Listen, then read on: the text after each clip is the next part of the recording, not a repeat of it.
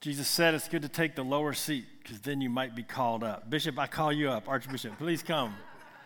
You guys, I was supposed to preach, and um, understand some of you get a little irritated if I miss a Sunday or whatever, but I would never cheat you of Ben Kwashi. No way. So go ahead, get mad for me not preaching today. You're going to get something better. I always want to do that.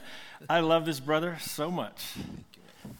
And we give God thanks. He, uh, about seven and a half months ago, uh, maybe eight months ago, had a, a, tumor or had some kind of something going on, and he, he, he, we got an email. And without thinking, I said, Ben, get your bottom over here to the U.S. and let us treat you. I had no idea who was going to do it. I didn't know how God was going to do it. That's a lot of money, y'all, to get cancer treatment. But sometimes, like a little child, we just have faith. And I said, Come. Ben took about a week. He, he's a guy who thinks about things. And after a week, he asked about 10 questions because he's very meticulous. But finally, he said, I believe the Lord's in this, and he came. And it's so good that he did come. Bob Williams, Jannard, Madge Ellis, um, Paul Richards, so many have treated him. But when they opened Ben up, the cancer was not just in his colon, it had gone to his liver, making it stage four. Which then the unexpected result was we had to have chemo. We, actually, Ben, had chemo for 12 rounds. And you guys, I had no idea how bad chemo was. It is terrible. Maybe an angel in the long run, but it's a devil in the short run. So, sir, we are so glad you're here after chemo, looking fit, ready to go to preach God's word. We love you so much. Come on, buddy. I love you so much, buddy. Well, caught long story short, I was given Bob Williams' number and I called him and he asked a few questions and I threw so many questions at him. In the end, he said, Ben, I thought I was going to encourage you. You're encouraging me. So please come. And I did come. I had given thanks in the earlier service, but thanksgiving is what we must always do. I want to thank the pastoral staff. I've never served under a bishop for seven months and, and, and a team of other pastors together as pastors together in ministry. But here I have been received as one of the family and I've been supported, prayed for, and I want to thank Quig a lot for that. You're a great pastor, my friend, and uh, your heart is in the right place. I, I thank you. I mean, we've had Bible studies together as pastors at home with the family and all of that. And I think I've enjoyed that a lot.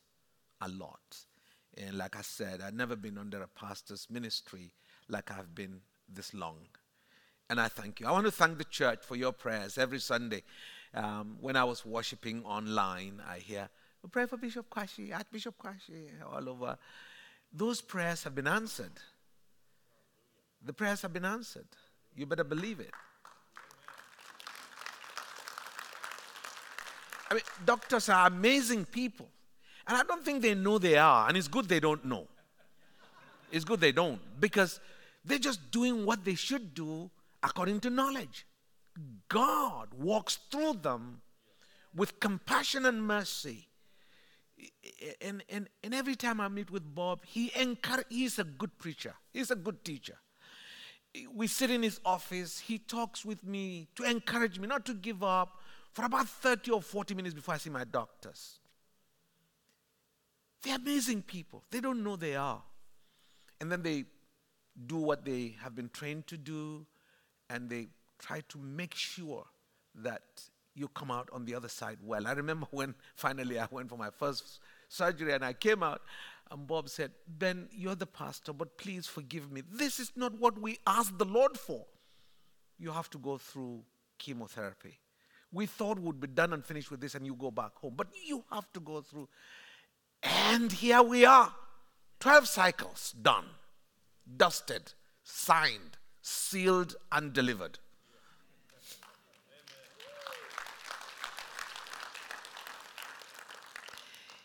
And as if that was not enough, I got extra bonus. Apparently, I had bad eyes. I didn't know. So Kevin and Sherry, oh, let's check you. And there we are. I mean, God does things extraordinarily.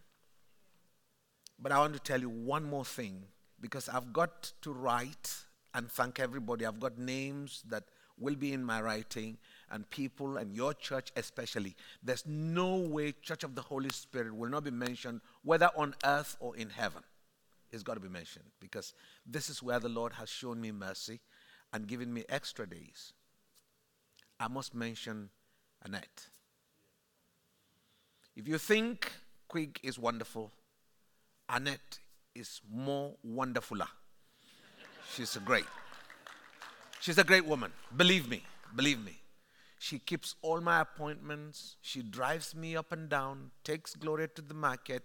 She's just a tireless woman. And when our women in Jos were praying for us, because we all went to the hospital same week, Quig had a hip replacement. I had uh, my surgery and chemo. And I told them what trouble Annette was going with. Both, both we were like two secondary school kids who were both complaining at the same time. And here is Annette trying to minister to him, trying to minister. So my women in Jos decided Annette was an angel. So they call her Angel Annette and they pray for Angel Annette. Annette is an angel. Friends, I thank you. I thank you. I thank you. I've got to be packing up now and getting ready to go back home. Um, might come back for some checks uh, with my doctor checking me and others. But for now, I feel great, and uh, we're going to face the devil. Uh, that's what's waiting for me for sure. That I know that because Satan is very active in Nigeria from the news, if you know. Actually, don't be deceived. He's no less active in Nigeria as he is in America. It's just that here he has the method scientifically packaged, you know, very technological, very, very civilized. You know, Satan is still the same person. He just walks with you the way you think you are going. But we have his cure this morning the Holy Spirit. Hallelujah. We have his cure. Acts chapter 2. You know, Jesus had taught that he was going to leave and go back to the Father. That was a key theme in his three years of ministry on earth. But the disciples were not listening. Because while he was there, he provided food for everybody. Miracles were happening. He healed the sick, raised the dead. They were excited, but confused. Because who could do things that Jesus was doing if not God? So, could he be God or Son of God or something about God? Because there's nobody who could walk on water. And more than anything else you can ever think, this Jesus commanded nature, and nature responded. He said to the storms, Be still, and they resp- Who could do that? Only God could do that.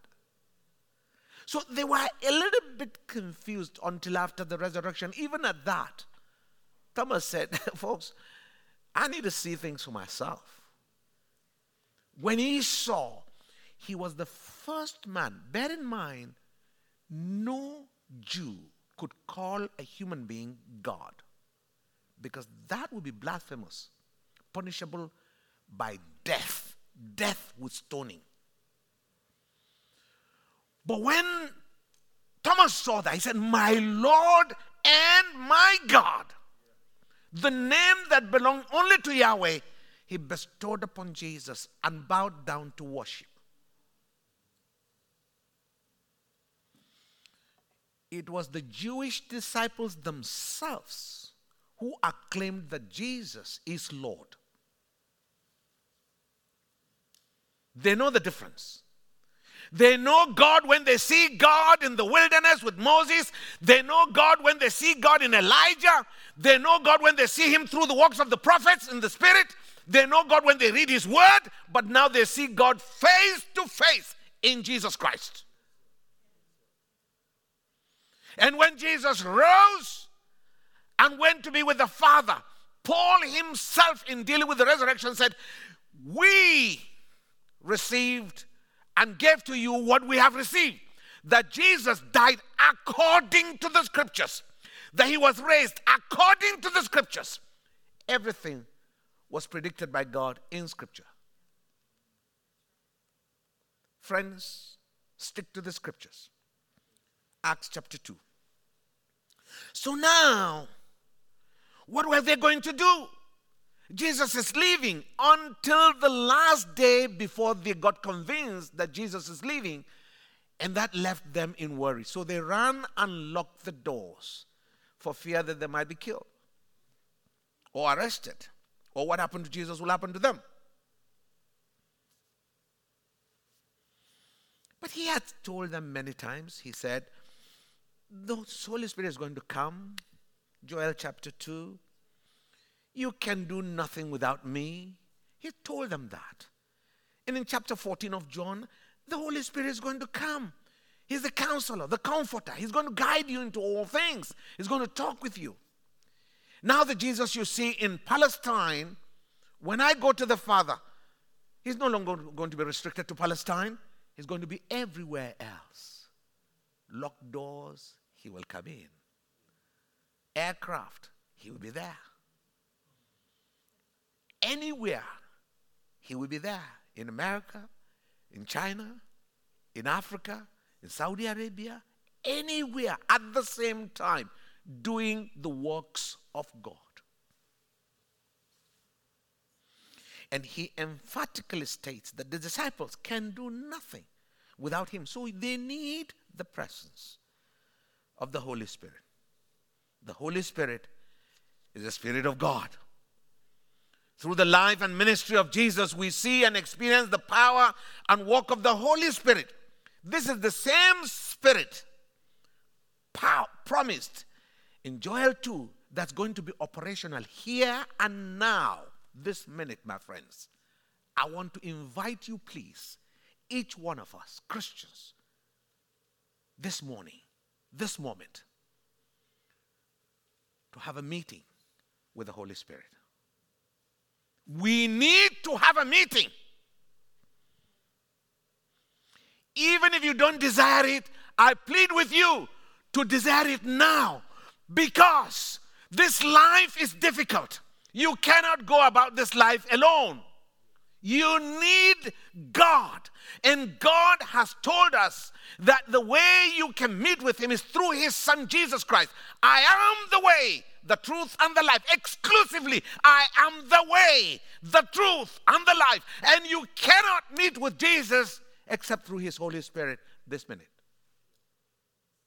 I ask you, please, friends, please Make no fuss about it. Please have a meeting, have an encounter with the Spirit. He will make your life worth living. Believe me. Believe me, my friends.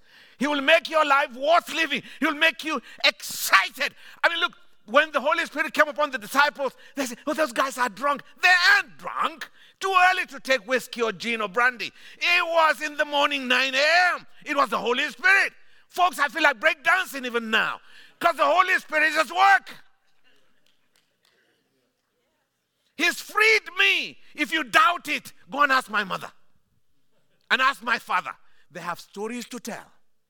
If the Holy Spirit did not come into my life, I will never have been on this pulpit. Never. I was the worst in my youth.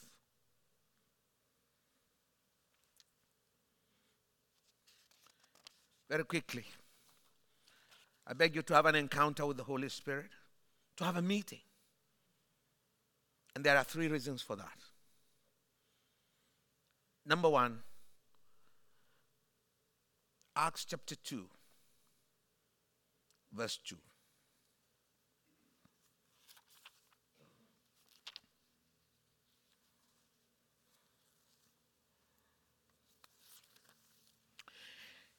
Here's what the apostle writes. He said, And suddenly, this was on the day of Pentecost, there came down from heaven like a mighty rushing wind. The wind. Do I need to tell you about tornadoes in America? You know what the wind does? the wind blows off everything, particularly roofs, knocks them all down. Buildings of pride and arrogance, knocks them all down. All the forms of feeling of entitlement that the young Jews had knocked them all down because they had no dealings with Gentiles before the Pentecost. Why would they? They are entitled children of God, the Israel of heaven. That sense of entitlement was blown off because when they came out from the room, who would they see? Gentiles. Who were the first converts? Look at the names of the towns and cities they all came from. From all over the world. The wind blew away their pride.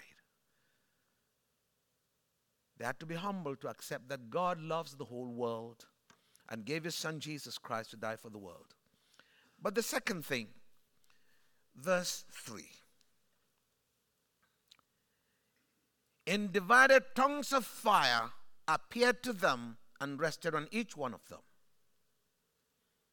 You know what fire does? It burns off anything. And you're quite so well organized here in the States as I have seen often, and I like what I see.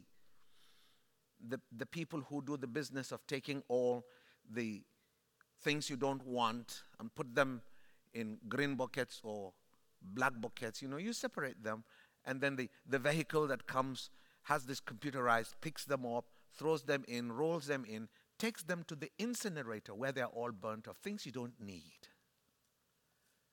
Things you don't need. Burn them away. The Holy Spirit burns them away. At the time, I listened to my wife preaching, and she was urging the pastor's wives not to quarrel with their husbands, but to pray for them. Pray for them. And she said, What you can't do, the Holy Spirit can do. You cannot change your husband, she said. Pray for him. The Holy Spirit will change him. I now knew the secret of what she was doing. Because when we were younger, we were trying to assert ourselves, and she was, she will argue, I will argue, I'll say, No, I'm the man of this house. The Bible says I'm the head of this house. I need to run this. And she will also, but I to. And we go on and on and on. And by evening, nobody's talking to the other. She found out very early that how to deal with this man, strong willed, Holy Ghost, touch him. And little by little, now, I've learned a better way, whatever she says. and believe me, my friends, your life is safer and safest and always will be safe in the hands of a committed, spirit filled wife. Your life is always safe in the hands of a committed, spirit filled wife. But I also have learned because I thought I was a Christian until I got married.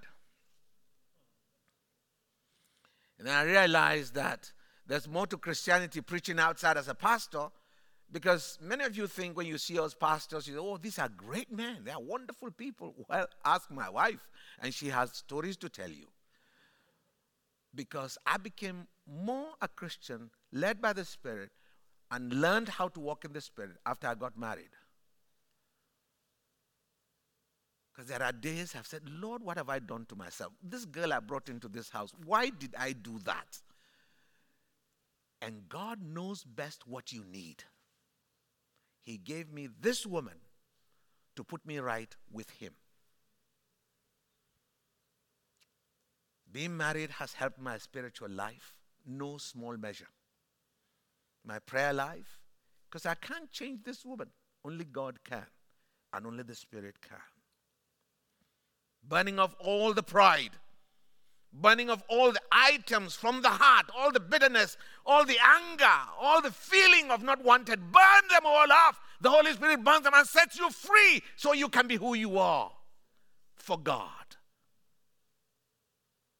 You don't need those things in the heart. You come to church still feeling angry. You don't need it.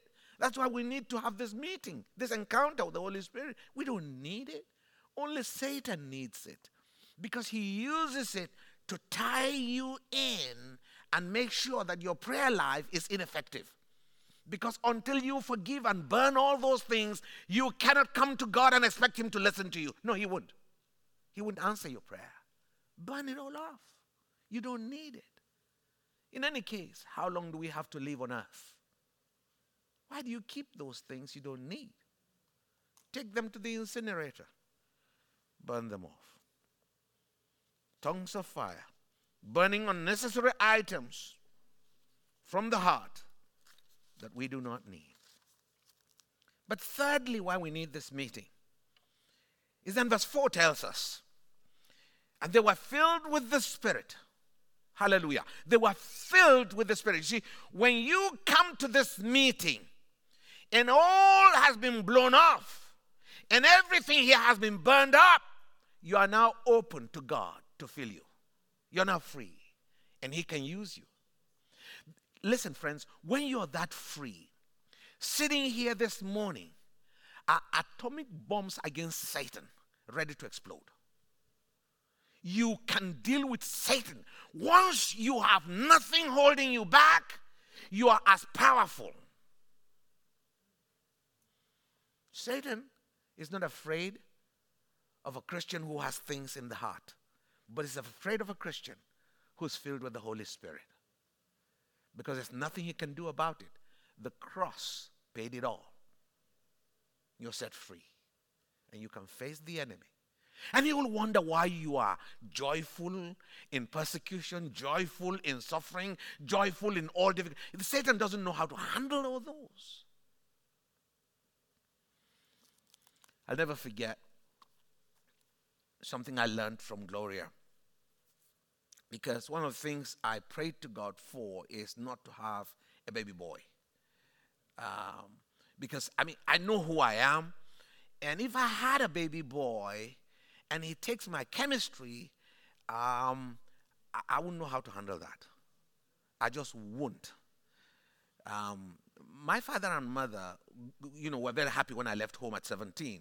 At least I, they, they have peace. So if I had a boy now, uh, and he was like me as a pastor, what will I do? That was my question. So I prayed with her. I said, please, let's pray for five girls. And we did. And I told the church the names of all the five girls. And the church was praying with me. I was a little pastor. So we had the first girl. Everybody said Hannah too. So first one was a girl. That was great. I forgot to pray the second. Third, long and short, we have four boys, two girls. Indeed, one of the boys came out just not knowing the reason why on earth we have a manual. He, he can't understand why there's a manual on earth. If you see this boy read manual, it's because nobody else can fix it. Early in the morning, we're going to, I can't find my shoe. And I wonder what to do with, why Sunday morning? I'm already late for church. Monday morning, my pen can't see my books. Ah, ah, this kind of trouble. Then it got to teenage, the troubles magnified. They didn't magnify the Lord, they magnified my troubles. And I said, one, one of the mornings, I, because when they were kids, I had read all these books, James Dobson, name it, everyone, how to raise kids. I, I, I, just didn't want a trouble in my home. I would go to their rooms where they were sleeping. I'll pray for them, each one. Lord Jesus, help me with this one. And you know, the silly kids, they're sleeping, legs apart and blanket. I've tucked them in, tried to do my best.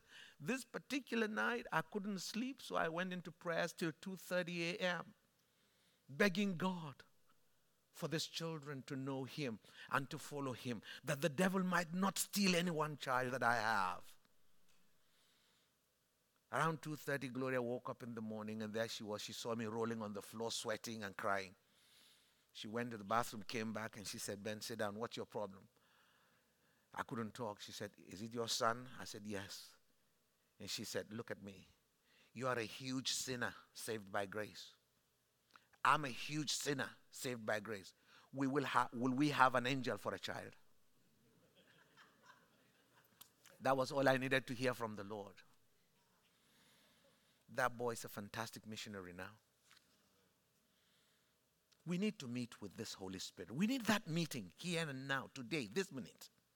Please don't deny yourself the opportunity of being blessed by God, the opportunity of being empowered by God, the opportunity of saving your marriage, your children, the opportunity of saving your even work. There are people you go to the workplace, they don't want to see you. Take them to the Lord in prayer. There are also people you don't want to see. Take them to the Lord in prayer. The Holy Spirit is able to do exceeding abundantly more than we can ever think or imagine. Otherwise, how do people in Sudan survive? We've seen it in America. Politics have solved nothing. Money have solved nothing. Books have not solved anything. You go to endless counselors and still come back all the time. Folks, here is the secret Holy Spirit. If only we will humble ourselves and turn to the Lord. For the Holy Spirit introduces us to God and His power, welcomes us into the powerful hand of the Creator who has not abdicated His duties. He's still in charge. He's able to do more than we can ever think or imagine. This is the moment, my friends. Would you like to pray with me in this meeting? Let us pray.